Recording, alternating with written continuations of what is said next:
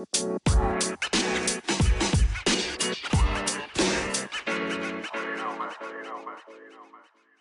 semuanya. Halo juga. Hai. Wah, ada suara baru. Siapakah itu? Kan ke uh, ini tamunya semangat banget ya. Belum dikenalin loh. Dia udah ngomong.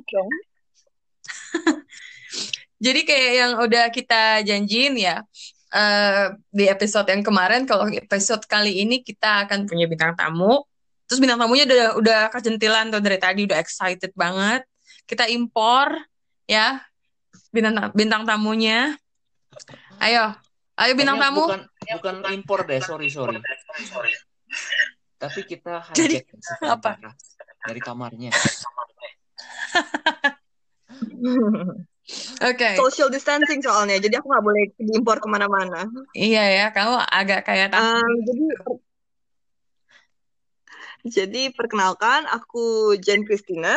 Um, aku itu seorang mahasiswa master yang lagi ada di Belanda, tempatnya di Eindhoven. Berarti ah, anak ini klub P S V. Sorry? Berarti klub bolanya P S V gitu, kan Eindhoven. Iya dong. Um, klub bolanya oranye. Dan tapi tapi Jack um, uh, bukan dari awal S dua di Belanda kan ya? Enggak, aku pertama S dua itu di K T H di Swedia. Jadi yang aku ikutin itu semacam double degree di mana tahun pertama aku di um, negara Swedia, di negara Belanda. Aku ambil best of both worlds gitu. Wah, keren sekali ya teman kita yang satu ini, Moni. Dan disitulah aku jadi kenalan sama um, kedua host kita yang super baik dan keren ini, Cody dan Stanley. Eh, tapi kan lu sama Stanley way back ya? Pas masih S M A kan? Ba- apa temenannya? Mulai temenannya? Apa itu itu hoax apa fact? Apa? Hoax apa ya, ya? Ini? Aku udah kenalan sama Stanley dari S D, kita temenan. Aku ingat banget pertama kali aku ketemu dia tuh, e, memori aku yang paling dulu tentang ketemu dia itu kelas satu S D. Aku ingat banget semua guru itu muji-muji Stanley karena gambar dia yang paling bagus gitu. Terus sampai satu ketika kayak Um, gurunya bilang, ayo um, Stanley kan yang gambarnya paling bagus juara ini itu, ayo gambar bendera buat kita semua. Aku lihat dong, emang gambarnya sebagus apa sih benderanya? Aduh, dia cuma bikin benderanya kalau orang lain bikin bendera lurus, dia bikin bendera ya ada berkibar oh, sedikit gitu aja. Terus aku kayak, oh ini orang yang gambarnya paling bagus gitu ya. Jadi segitu lamanya kita udah berteman. Gue sih kesel tuh, gue mah kalau jadi lu gak mau gue temenan sama Stanley, males gue sama orang kayak gitu. Anjir, gue yang disalahin lagi. Aduh, itu F Y I aja ya. Itu gue begitu disuruh itu, gue inget banget tuh, gue kayak, waduh, ini gue suruh gambar apaan? Kenapa gue? Tapi waktu itu gue kalau inget Jane itu tuh, pertama-tama gue inget dia tuh galak. Gue kasih apa waktu itu, terus dia ngomel ke gue. Gue langsung, waduh, ini orang galak sekali.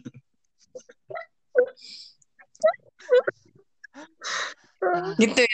Iya, cuman kita cocok, jadi kita berteman sampai sekarang. Gitu ya? Iya ya, gue gue masih ini aja, heran aja kok kalian bisa berteman selama itu, dan salah satu dari kalian tuh nggak ada yang trauma, trauma psikis gitu, nggak ada mungkin sampai sekarang. Udah di tahap yang dulu pernah trauma, terus karena saking lamanya, oh ya udahlah, udah lu doang gitu. Jadi kita udah apatis. Hang along, iya apatis jadinya, jadi kita hang along together aja udah gitu. Udah new baseline gitu. Kita sama-sama grow each other out. Grow each other out. Grow each other, oke? Okay? That sounds weird. Mm-hmm. Ya, aku menjadi lebih sabar, lebih murah senyum karena Stanley, dan Stanley um, apa yang berubah dari diri lu sejak ketemu sama gue?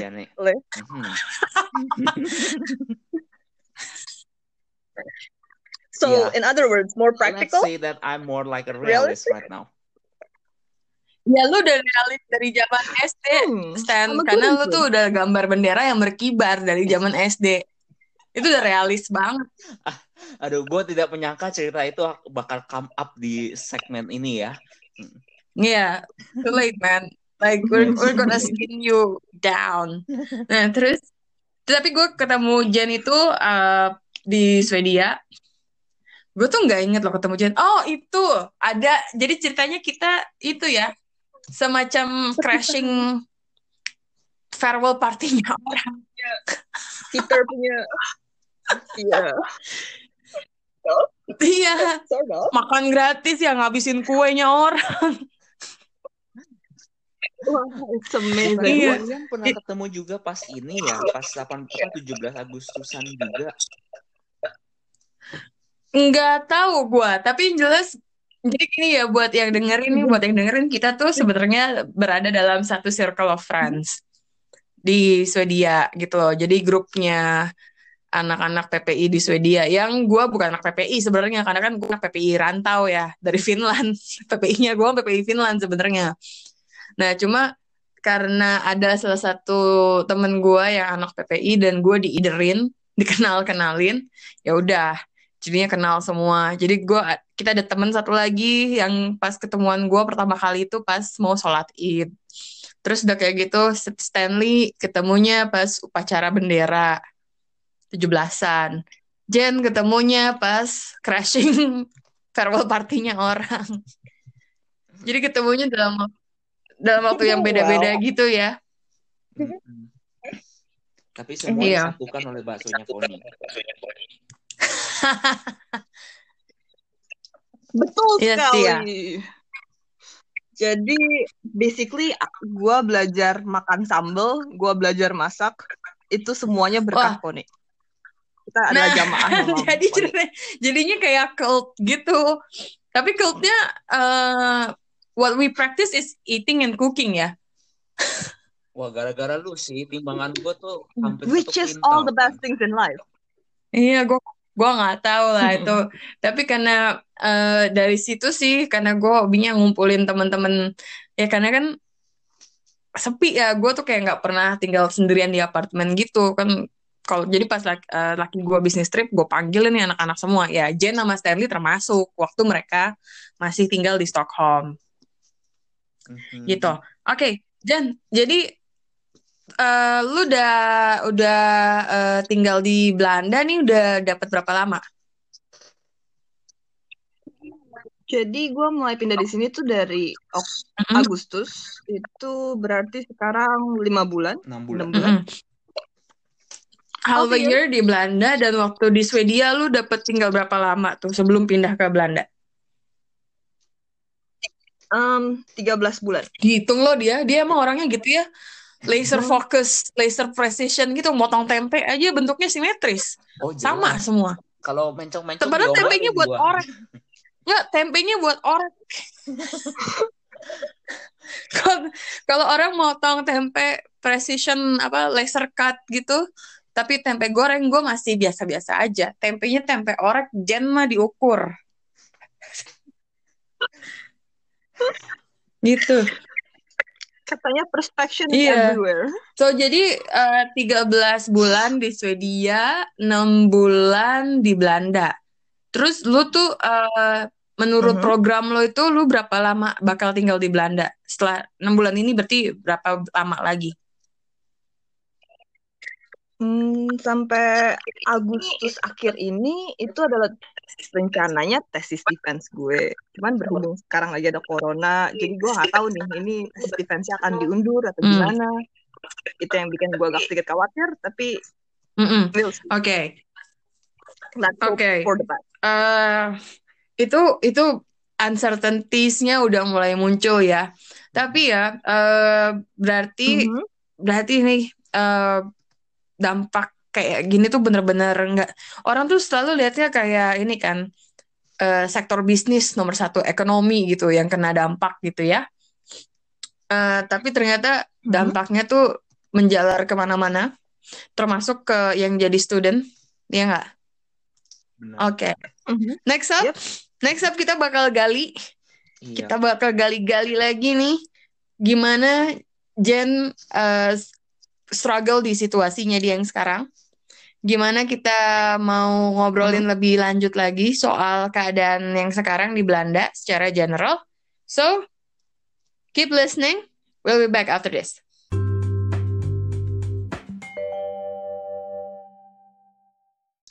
Uh, iya, jadi gimana nih Jane? Kalau misalnya di Belanda, situasinya tuh sekarang kayak gimana? Sekarang situasinya um, di Belanda yang aku tahu terakhir informasinya adalah jumlah orang yang terkena infeksi corona ini adalah empat ribu dua ratus.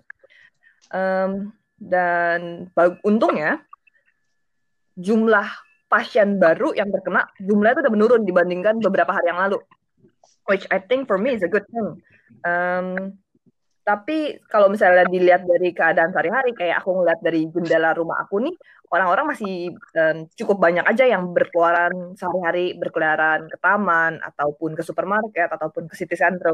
Emang jumlahnya masih banyak kayak sebelumnya, kayak biasa.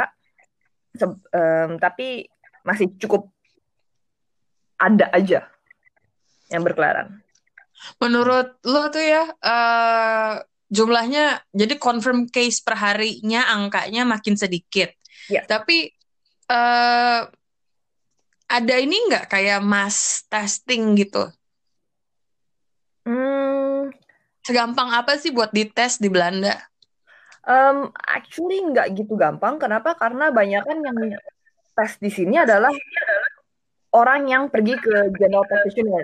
Di sini kayak semua orang yang punya health insurance, mereka punya namanya G P, house dokternya mereka, house.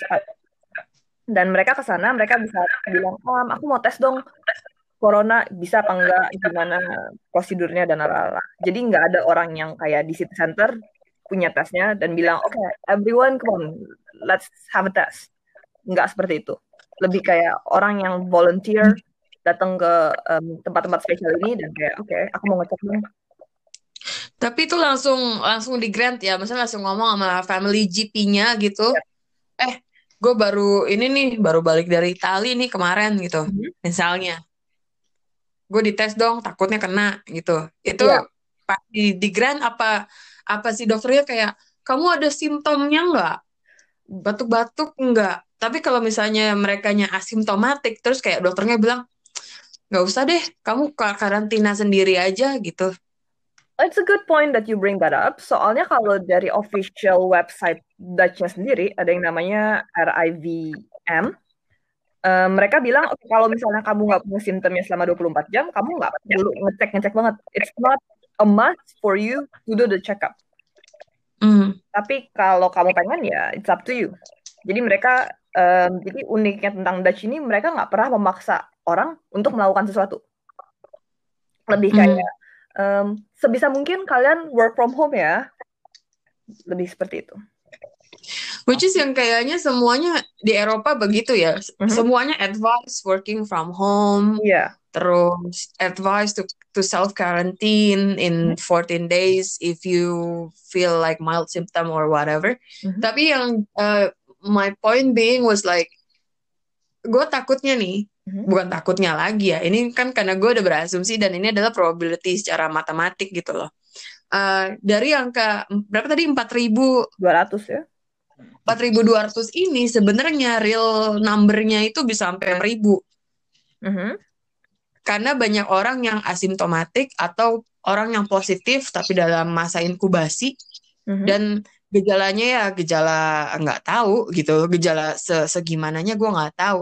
Tapi mereka yang jelas belum eligible buat hospitalized, being mm-hmm. hospitalized gitu. Mm-hmm. Begitu kan ya? Betul. Jadi data-data yang sebelah situnya tuh agak gelap gitu. Betul. Kayaknya balik hmm. lagi okay. dengan pem, apa pembahasan yang terakhir berarti ya Kon, karena di sini mm-hmm. semuanya tuh prosesnya panjang, nggak ada dekret presiden atau semacam itu. Iya, nggak ada executive order-nya uh, yang... Dan maksudnya gini sih, kalau kita bandingin sama di Singapura ya. Di Singapura itu, ya lu di, juga disuruh self-quarantine kan. Mm-hmm. Tapi ditelepon kan sama dinas kesehatannya setelah tiga hari, setelah empat hari, setelah berapa hari gitu. Randomly check gitu, kayak gimana karantina lu gitu. Um... Terus misalnya lo bilang, ya nggak apa-apa, gue di ru- lo di mana, di rumah gitu, disuruh foto lo. Oh iya. Iya, menarik banget. Actually, interesting point lu bawa tentang Singapura karena um, kan jadi yang masuk ke feed gue selama beberapa minggu terakhir ini ada cuman corona doang, dan tiap kali gue ketemu temen gue yang kita omongin adalah corona aja. Dan uh, termasuk kita ya. Iya. Jadi di Singapura itu temen gue baru cerita mereka punya apps di mana semua orang dianjurkan untuk install apps ini untuk tahu lu udah kemana aja selama beberapa hari terakhir, dan mm-mm, lu udah connect sama ada potensi orang apa yang punya potensi corona. Yeah. Which is, I think it's pretty creepy and cool at the same time. Kayak this is Dark Knight level of bener bener privacy. Yeah. Dan dan itu nggak bisa di Eropa digituin, yeah, kan karena ada G D P R. Betul. Um, Jadi itu juga sih buah si malakama ya, uh-huh. Gara-gara G D P R kita malah jadi nggak bisa punya real time atau akurat accurate data buat buat analyze the situation gitu, which is uh, pemerintahnya juga uh, tidak melakukan mass testing yang kayak di Korea, uh-huh, drive thru testing, uh-huh. Maksudnya maksud sebenarnya yang uh, gue lihat untuk mass testing adalah untuk mendapat larger sample size. Mm-hmm. Karena kan kita testingnya pasti kuantitatif kan. The larger the sample, the, the larger the size of your sample, the more accurate it is. Mm-hmm. Kan it's always the case gitu. Oke. Okay. Tapi uh, kalau kan mungkin lo udah pernah ngerasain juga ya, udah pernah tahu juga uh, work from home culture di Swedia, mm-hmm, kan. Apalagi di Stockholm itu bukan bukan sesuatu yang baru, mm-hmm, bukan gara-gara corona terus jadi ada gitu, yes, kan. Kalau di Belanda sendiri gimana? Belanda sendiri juga work um, kan di Belanda sendiri mereka nggak gitu banyak pabrik, jadi organisasi tentang work from home ini udah lumrah buat mereka. Cuman banyak orang yang masih lebih suka work from the office karena menurut mereka lebih nyaman, lebih bisa fokus. Di rumah menurut mereka kayak oke, okay, gue bisa gue digangguin sama anak gue, sama bini gue, gue nggak bisa fokus, so I would prefer to actually go to work. Kayak contohnya anggap ambil supervisor gue. Supervisor gue sampai sekarang dia masih pergi ke kantor untuk ngelakuin kerjaan dia. Which... Sedemen itu ya, sepedahan ya. Exactly. I'm like, oh why? Now... Tapi di sana itu mereka lebih naik sepeda kan ya berarti, Jane? Atau yes, banyak yang pakai transportasi umum juga seperti di sini? Um, mereka juga pakai transportasi umum, sepeda, dan mobil. Um, cuman lebih kayak... Um, antar kota mereka ambil transportasi umum, soalnya kereta mereka tuh sangat-sangat reliable menurut gue. Dan antar dalam kotanya sendiri mereka pakai sepeda. Jadi kayak kalau misalnya gue tinggal di Eindhoven dan gue kerja di Helmond, orang Belanda itu mereka akan punya sepeda dua, satu di Eindhoven dan satu di Helmond. Jadi ya buat mereka kayak lumrah banget kalau punya empat sepeda satu orang gitu di tiap kota-kota yang mereka sering datengin. Mm-hmm. Oh.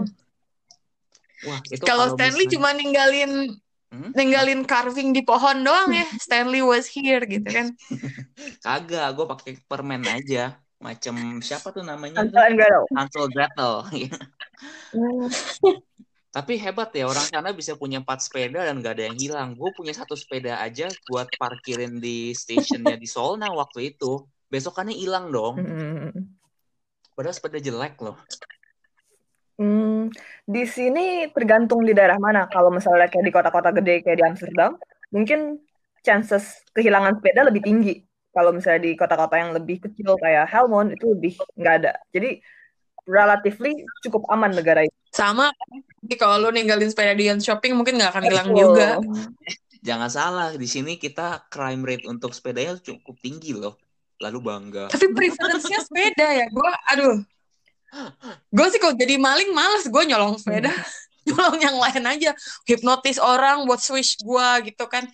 Uh, by the way, buat yang belum tahu, swish swish itu alat transfer, apa, app buat transfer uang. Yang, yang uh, jadi orang bisa ngirim uang ke lo itu dengan cuma tahu nomor telepon lo. Gak usah, no, gak usah. Apa rekeningnya, nomor rekeningnya, O V O gitu lah ya. Iya. Uh-uh. Um, aku mau nanya dong, kalau misalnya di Swedia gitu, restoran gitu buka apa nggak atau gimana? Um, soalnya kalau di sini, restoran semua tutup. Yang buka cuman kayak restorannya boleh buka untuk kirim makanannya, jadi kayak take out, ya. Tapi nggak bisa untuk dine in. Dan di sini juga mm. semua organization atau semua mm, perkumpulan di atas seratus orang itu semua di cancel, kecuali mm. jadi di sini ada yang namanya Saturday market, dan Saturday market ini sebelumnya bisa jual baju, bisa jual basically everything you want to sell, tapi sekarang mereka cuma boleh jualan makanan doang. Um, okay. mm, jadi terus Saturday market ini di limit, tapi masih tetap ada orang yang ada yang datang. Um, how is it the case in Sweden? Sebelum kita jawab pertanyaannya, huh? Jen, kita bakal jawab setelah yang satu ini.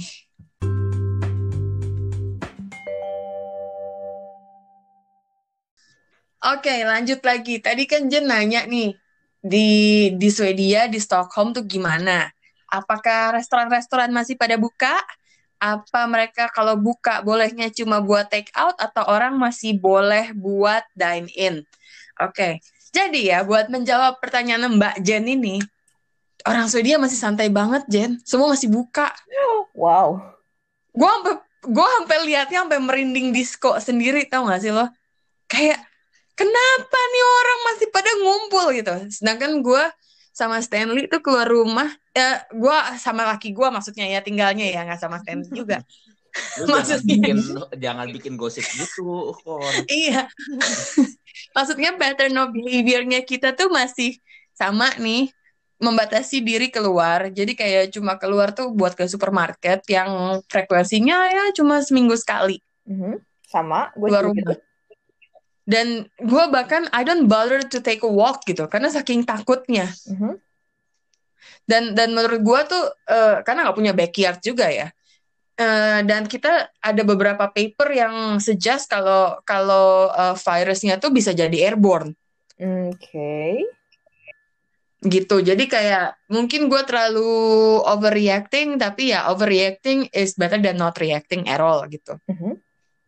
Benar. Nah um, masalahnya tuh ya itu di, di Swedia balik lagi karena nggak pernah crisis. Jadi nggak tahu tuh how to be vigilant tuh nggak tahu, mm-hmm. menurut gue gitu.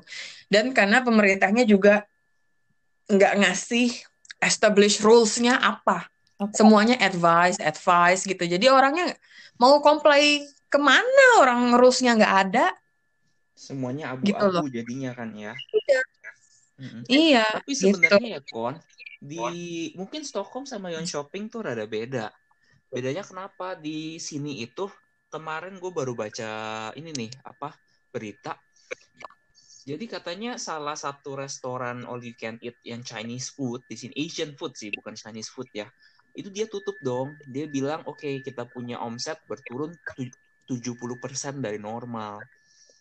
Ini berarti yeah. berapa lama? Sekitar sebulanan ya, sebulan setengah lah ya. Jadi gue ngerti sih, mereka tutup karena uh, operational cost-nya lebih tinggi daripada untungnya kan, mm-hmm. daripada omsetnya. Bener, bener banget. Dan emang di tengah kota di sini tuh semuanya sepi. Kemar, uh, jadi minggu lalu sebelum um, gue patent work from home, jadi gue memutuskan gue mau ke IKEA, gue mau ke toko elektronik, mau beli semacam yang microwave, terus alat-alat buat kerja di rumah jadi enak. Itu di mall kosong dong. Gue baru lihat pertama kali, lu bayangin IKEA hari Sabtu siang, kosong melompong. Hmm. Berarti gue kalau mau ke IKEA shopping aja ya. Nah iya, lo kalau mau di sini aja, diskonnya beda loh. Aduh. Oke. Okay. tapi tapi mungkin gue nggak tahu sih kok bisa uh, orang di yang shopping atau orang mungkin kota lain seperti itu ya. Mungkin cuma Stockholm aja sebenarnya yang orangnya yang YOLO gitu lah.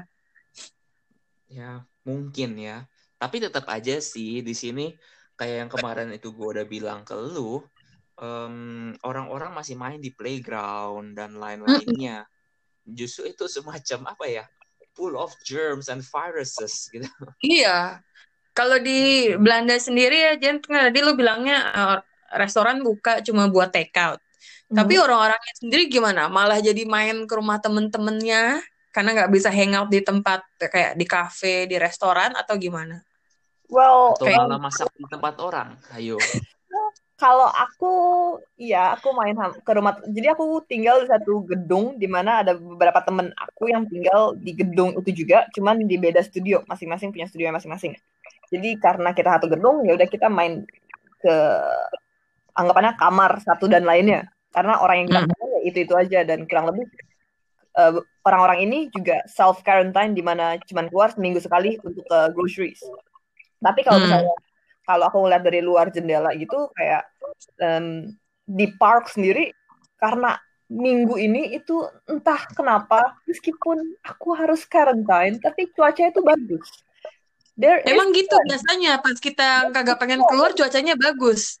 Iya, jadi um, orang-orang banyak yang pergi ke taman untuk kayak menikmati matahari, karena seperti yang kamu tahu tentang stereotipe Belanda, kita jarang banget punya matahari. Every time yeah, yeah. One, you need to savor it. Mungkin itu hmm. stereotip negara-negara Eropa ya. Dimanapun kapanpun. Eh Eropanya mana itu. Dulu? Eropanya Italia, Spanyol, matahari semua isinya. Mm-hmm. Oh iya sih, beda itu. Eropa Selatan berarti itu ya. Mm-hmm. Iya sih, tapi gue liatnya kayak um, mungkin ya kan gini, sebenarnya orang Belanda sama orang Swedia tuh ya satu dua ya. Kalau ngomongin mereka compliant mm-hmm. sama pem, apa aturan pemerintah, comply mereka compliant, oh, betul. Cukup compliant menurut gue. Tapi yang gue sayangkan itu adalah si pemerintahnya ini nggak sigap, nggak tanggap, bikin peraturan yang jelas, peraturan yang bisa dipahami. Jadi kayak advice gitu ya, tapi maksudnya lebih detail dong, apalagi gitu loh. Kalau menurut gue sih itu yang kurang. Kalau buat gue dari, dari um, um, Dutch government cukup bagus untuk kayak menghimbau orangnya jangan keluarnya begini begitu, karena yang dia tahu. Jadi jadi sekitar sebulan yang lalu itu ada yang namanya karnival. Lu tahu nggak ada yang namanya karnival? Oh iya iya. Gue dengar tuh. Nah jadi um, sebelum bulan yaitu empat puluh hari sebelum Paskah. Um, Orang-orang Belanda ini, khususnya di daerah North Brabant sama Limburg, mereka ngadain yang namanya karnaval untuk merayakan, um, habis ini gue puasa nih, jadi sekarang gue mau happy-happy dulu karnaval. Jadi uh-huh. hari Land itu ya minum-minum dan mereka keliling kota sambil pakai costume, which is, you know, having a lot of fun, basically. So, um, banyak banget. There are thousands of people gathering in very enclosed spaces. Yang dari pertama kali gue denger konsepnya, setelah gue denger corona dari China, gue kayak, okay, that's just a disaster waiting to happen. Jadi gue cuman kayak lihat dari jauh, gue nggak actually ikut karnavalnya. Um, terus, which my premonition is quite accurate, di mana dua tiga minggu kemudian, tiba-tiba jumlah kasus corona di Belanda itu meningkatnya exponentially, dan khususnya tuh di daerah-daerah yang emang celebrate karnaval ini, yaitu di North Brabant mm-hmm. yang tempat gue tinggal sama di Limburg lebih selatan. Oke. Okay. Terus orang pada panic buying nggak sih? Um, ya, jadi dua minggu lalu itu semua tisu toilet habis dan banyak banget makanan yang habis. Tapi bahkan C E O Albert Heijn gitu, Albert Heijn itu adalah um, supermarket supermarket yang paling terkenal di sini. Super, um, C E O-nya bilang, nggak apa-apa guys, kita tuh benar-benar punya supply banyak banget, kalian nggak perlu panik, kita benar-benar aman. Jadi um, jangan hoarding. Mm-hmm. Tapi gua tahu orang Belanda sini rata-rata punya yang namanya basement cellar gitu, basement cellar di mana mereka mm-hmm. suka simpen makanan emang. Mm. Ya yeah, maybe it was from um, kayak generasi-generasi sebelumnya di mana selama winter mereka simpan makanan di dalam cellar-cellar. Atau pas perang juga. Ya, zaman perang juga. Exactly. Jadi emang udah habit buat mereka. Which is okay. Pretty good.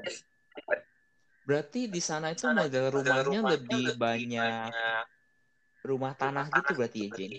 Iya. Rumah tanah.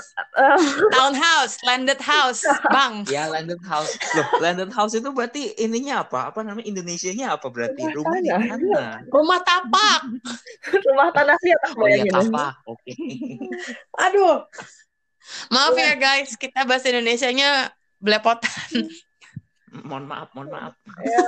Rumah tanah. Kayak sandcastle gitu. Dari tanah liat gitu. Iya, macam ini aja hmm. diukir.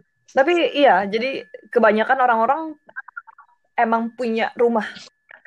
Rumah dalam artian um, misalnya kayak tanah seratus meter atau tanah seratus lima puluh meter dan rumahnya delapan puluh meter, di bawahnya ada mm-mm. and then they have a small garden. Usually that's the typical Dutch house. Iya, yang tiga story gitu kan ya. Exactly. Um, dan rata-rata orang yang udah berkeluarga tinggalnya di kayak pinggiran kota, di suburb area, dan mereka mm-mm. tinggal di kota, di houses seperti ini.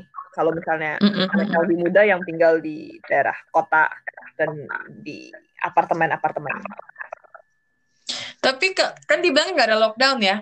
No, nggak di enforce mm-hmm. secara lu nggak boleh keluar. Melainkan lebih kayak sebisa mungkin di rumah.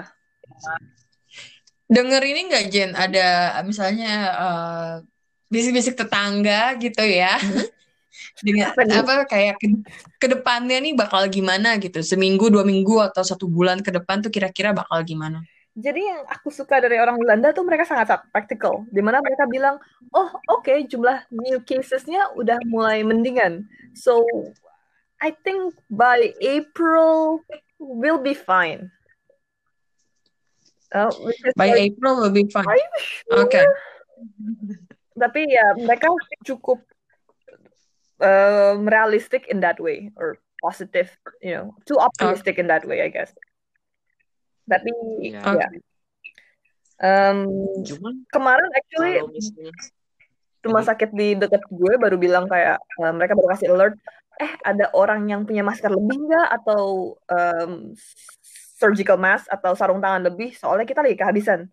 Jadi satu belanja nah. ini sedang kehabisan medical equipment untuk Um, medical staffnya.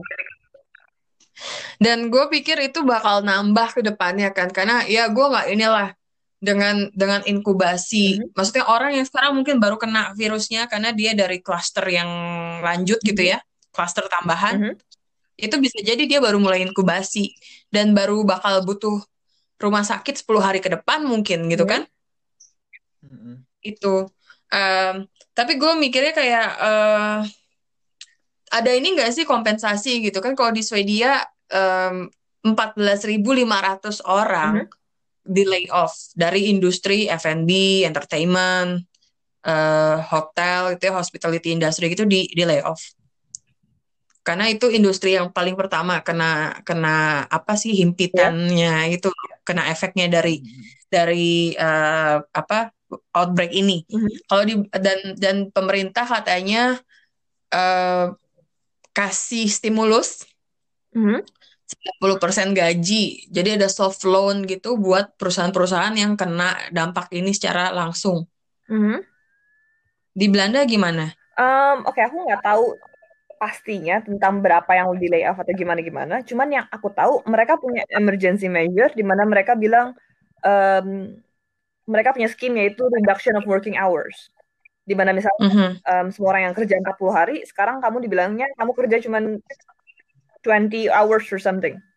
Jadi mereka masih dapat gaji, tapi mereka nggak di-lay off. Mm-hmm. Jadi kayak Dutch government bilang jangan lay off people. Or at least maybe okay. for the white collars. I'm not quite sure exactly about this. Soalnya, um, as I said before, gue di sini sebagai mahasiswa, bukan pekerja. Jadi I'm not one hundred percent sure about this. Mm-hmm. Mm-hmm. Oke. Okay. Terus impact-nya sendiri ke lu gimana, Jen? Sebagai mahasiswa? Kalau sebagai gue sendiri, kan gue ngelakuin riset ya. Mm-hmm. Um, jadi kalau ngelakuin riset kan kadang-kadang gue butuh ke tempatnya, dan in this case gue nggak bisa ke tempatnya langsung untuk ngelakuin risetnya. Mm-hmm. Um, setengah kayak, mm, I'm not sure gue per- gue harus keluar nggak? I'm not sure gue pengen keluar. Jadi itu yang ya itu yang bikin gue agak takut hmm, gimana ya tesis gue ke depannya ya.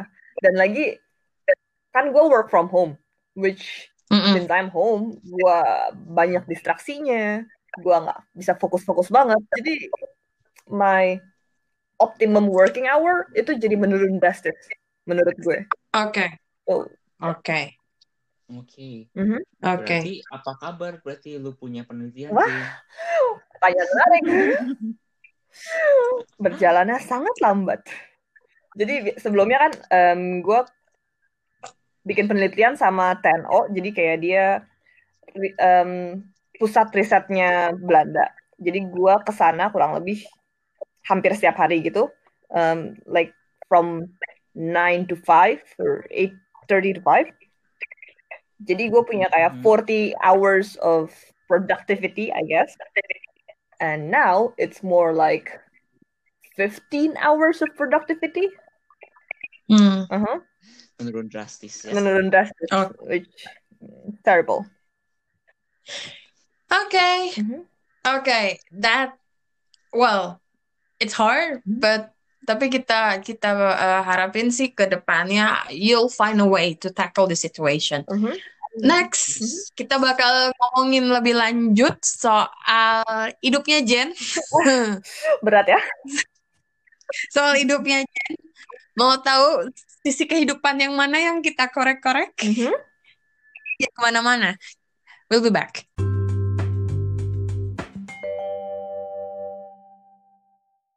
Oke, okay, tadi kan kita sempat udah ngobrolin soal kehidupannya Jen di Belanda. Tentang struggle-nya dia nyelesain tesisnya karena nggak bisa riset ya, nggak bisa ke tempat yang lo harus riset itu kan, lo harus pergi-pergi ke tempat-tempat yang memang harus lo riset. Terus sekarang dengan advice-nya pemerintah harus membatasi keluar, harus kerja dari rumah, belum uh, distraction-nya ya nggak? Mm-hmm. Nah sama tuh kayak gue juga jaga udah sukses jaga jarak. Udah sukses jaga emosi, eh gak bisa jaga timbangan. Wow, sama banget. Mohon Cody. maaf, mohon maaf nih ya teman-teman. Makanya ada es krim jangan dihabiskan satu karton. Saya tahu oh, iya. Gue pikir gue alergi es krim loh, karena begitu makan es krim gue bengkak. Oh gitu. Efeknya seperti iya, perut gue langsung bengkak gitu, gede. Kalau itu sih gue dari dulu, gimana dong ya? Iya, Jen. Terus gue juga uh, suka lupa makan gitu, Jen. Padahal oh, baru makan. Iya. Lupa udah makan gitu maksudnya. Oke. Okay. Terus, uh, tadi kan soal lo, interaksi lo di Belanda, kehidupan lo di Belanda. Terus, terakhir nih, berita yang lo baca di Indonesia, lo keep up gak sih sama berita di Indonesia? Lumayan, um, cuman gue agak takut juga baca berita di Indonesia. Um, soalnya karena mungkin kalau misalnya gue terlalu involved dengan berita di Indonesia, malah gue jadi khawatir dengan orang-orang yang gue peduliin yang ada di Indonesia. Mm-hmm. Mm-hmm. Jadi sometimes, lo tau gak sih kata-kata yang ignorance is bliss? Yeah. Mm-hmm. Sometimes I abide by that. Oh. Mm-hmm. Tapi kalau keluarga lu sendiri, uh, apa sih impact-nya ke mereka itu? Impact-nya ke mereka. Jadi, uh, Enci gue baru punya baby yang baru umur enam tahun, which I absolutely adore. Um, enam bulan ya, sorry. Ah, sorry, sorry, enam bulan. Ya, yeah, ya, yeah. uh, months, years, I'm sorry. Kok lebih tahu Stanley? Iya. Yeah. Dia stalking I G-nya nyokap gue. Mm-hmm. um, ya yeah, anyway, hmm. jadi um, gue agak khawatir sama mereka in terms dimana um, kakak ipar gue itu kan masih kerjanya di Tangerang. Jadi kalau di Jakarta emang udah diterapin yang namanya lockdown dimana orang-orang disarankan untuk work from home. Kakak ipar gue karena dia kerja di pabrik di Tangerang, dia masih harus kerja. Dan kerjaan dia salah satunya adalah untuk entertain orang yang datang ke pabriknya dia. Dimana semakin banyak dia interaksi sama orang, semakin um, itu kan berarti semakin tinggi chances dia untuk mengidap virus ini. Ya, gue nggak tahu sih seberapa rentan bayi terhadap virus ini. Cuman gue nggak pengen meningkatkan kemungkinan um, keluarga gue terkontaminasi aja. Mungkin kalimatnya seperti itu. Mm. Mm-hmm. Oke. Okay. Um, okay. Dari nyokap gue sendiri, gue nyokap dan bokap gue, gue udah kayak menghimbau mereka untuk sejak dua minggu lalu gue udah bilang ehm, sebisa mungkin kalau kalian nggak nggak perlu keluar, jangan keluar lah. ya. Mm-hmm. Uh, mungkin satu poin lagi yang pengen gue bring up adalah kayak um, keluarga gue kan kayak ada yang namanya kayak um, family business gitu, dimana mm-hmm. karena um, mereka punya usaha di Jakarta, kan mereka disuruh menutup perusahaannya dan suruh apa orang-orangnya um, karyawannya untuk work from home kan. Uh, mm-hmm. Itu juga merupakan satu masalah buat mereka juga, karena kalau mereka tutup usaha, mereka nggak punya masukan gimana caranya mereka bisa membayar um, karyawan ini, karena dari pemerintah sendiri tuh nggak ada, nggak kayak di Belanda di mana pemerintah akan membantu dengan tax ini itu ini itu, tapi kalau misalnya di Indonesia mm-hmm. um, yang gue tahu cuman mereka mengurangi P P H-nya doang. Mm. Uh, dan nggak menambahkan um, insentif-insentif kayak di Amerika kan dikasih um, uang ini uang itu. Kalau di mm-hmm. Jakarta sendiri gue belum dapat informasi apa-apa tentang insentif-insentif seperti itu. Gue terakhir baca sih ada kayak pemerintah nyiapin stimulus sekian triliun mm-hmm. gitu ya, jadi itu sekitar dua belas billion dollars mm-hmm. kalau di dolar. Tapi gue belum tahu tuh channelingnya gimana. Mm-hmm. Uh, ya gue gue harap sih itu bisa ngebantu kebanyakan orang supaya bisnisnya staying afloat gitu hmm. ya. Terus uh, dan itu gue gue yakin itulah kenapa kita nggak bisa lockdown. Betul.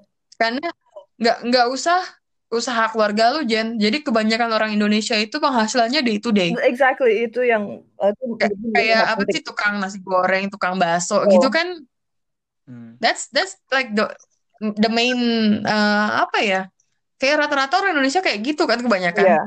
Dan jadi work from home itu sesuatu yang sangat susah untuk diaplikasi di Indonesia. Belum siap. Nggak ada konsep work from home. Iya. Itu it's a luxury. Exactly. Di di, di, di Swedia pun itu masih luxury sih kalau gue lihat. Okay. Karena nggak Karena kan masih lo lihat aja lah. Uh, sorry? Iya, karena nggak semua bidang kan bisa. Contohnya yang lu bilang iya. saya... apa namanya, jadi chef kan nggak bisa tuh kita work from iya masa masaknya online. Iya makanya kalau udah matang lu download ya gitu kan. Iya sous chefnya di mana, yang tukang potongnya di mana, yang cuci piring di mana gitu kan.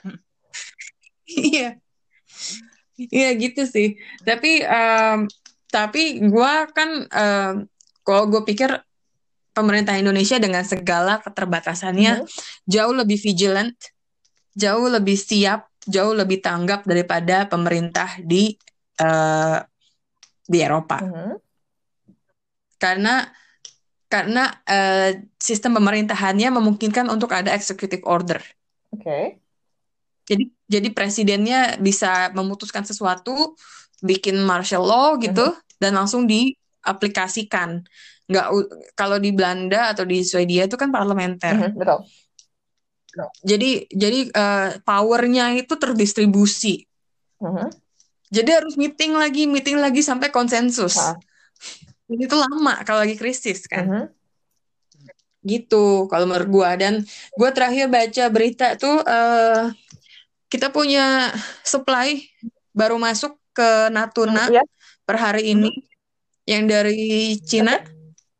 seratus lima puluh ribu healthy uh, health healthcare equipments. Oke, okay, that's good.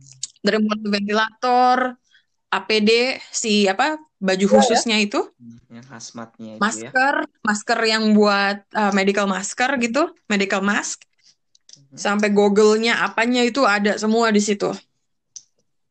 Dan dan itu kan yang kita struggling di Eropa, alat-alat kesehatan. Betul. Terus. Uh, Terus uh, kita udah, juga udah mulai uh, mass testing di Jakarta Selatan. Uh-huh. Per hari ini apa besok gitu ya, gue nggak tahu. Tapi yang jelas antara hari ini atau besok mulai. Uh-huh.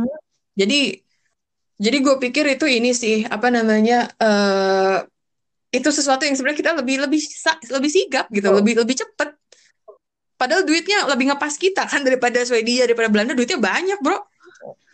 Um, dan temen gue juga baru cerita kayak dia ke Moy ke, itu aja dia mm-hmm. di di stop gitu di depan entrance-nya, dan di di security-nya punya thermometer gun, yang dipakai ngecek mm-hmm. kantor dia gitu sebelum masuk.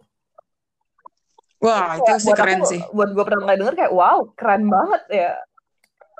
Plus, iya. Bandingin di sini yang kayak ya yeah, you can do whatever you want.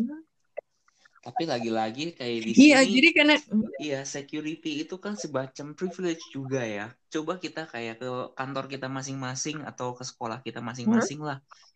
Mana gedung yang ada security-nya. Okay, security-nya kan biasanya kan satu perusahaan, dia anggapannya itu per R T atau per R W hmm. aja. Mm-mm. Iya, jadi nggak kayak balik lagi ke mungkin resources ya. Kita negara-negara sini uh, cenderung populasinya lebih sedikit, jadinya mm. dan juga um, mungkin apa ya namanya cost-nya lebih lebih banyak di sini. Eh tapi kalau menurut gue cost kalau dalam apa sih namanya uh, keadaan seperti ini national treasure-nya tuh lebih banyak Belanda sama Swedia. Swedia duitnya banyak, orang cuma sepuluh juta. Benar sih.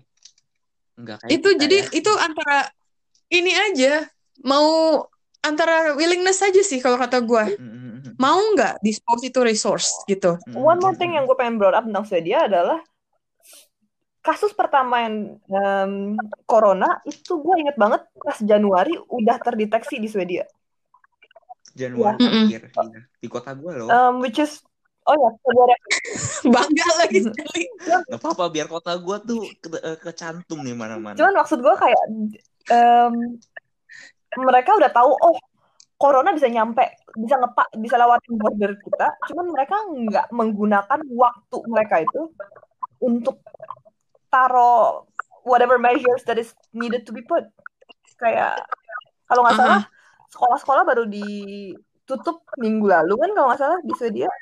Iya benar. Iya tapi balik lagi Jen, ini kan kayak kayak pemerintah Belanda dan pemerintah Eropa pada umumnya gitu, mengedepankan hak asasi manusia, hak kebebasan, ya nggak, hak individu, ya. Hak asasi betul. Manusia, human rights nih, karena nggak mau coercif. Contact tracing itu kan kelihatannya coercif action gitu ya.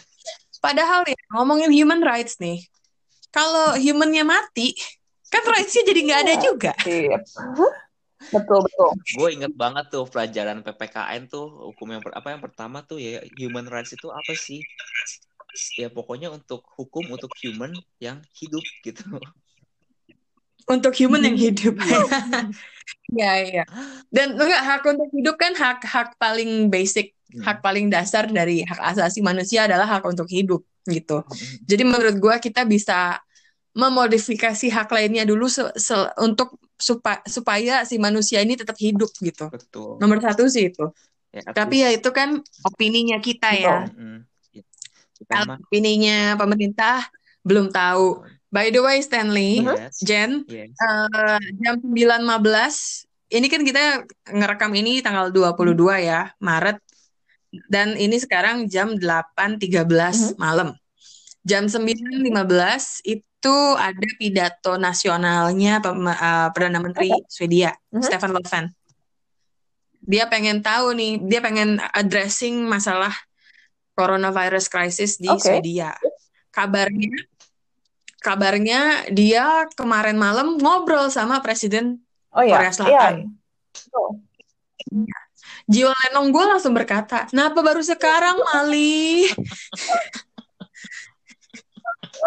Santai bu, santai bu. Mungkin karena lu deket lu bisa samperin. Eh tapi jangan, jangan keluar rumah. Social distancing. Nah, hashtag. Iya nggak bisa. But gitu. Never, kan? Kita cuma kita pakai belakang cuma bisa bikin meme ya. Mm-mm. Betul. Eh ngomong-ngomong nih, kita ngobrol udah lama juga ya. Iya kita udah kayaknya um, ini sih beneran uh, insightful mm-hmm. banget buat gue, Jen. Thank you so much for sharing. Thank you banget udah. Semoga yang dengerin diganggu sama kita. Iya, ya. Iya, benar-benar. Mudah-mudahan. Oke. Okay. Oke, okay. Ya jadi sekarang kita udahin dulu. Thank you so much, Jane. Thank you, Stanley. Thank you, thank you. Take care, everyone. See you on the next episode. Goodbye.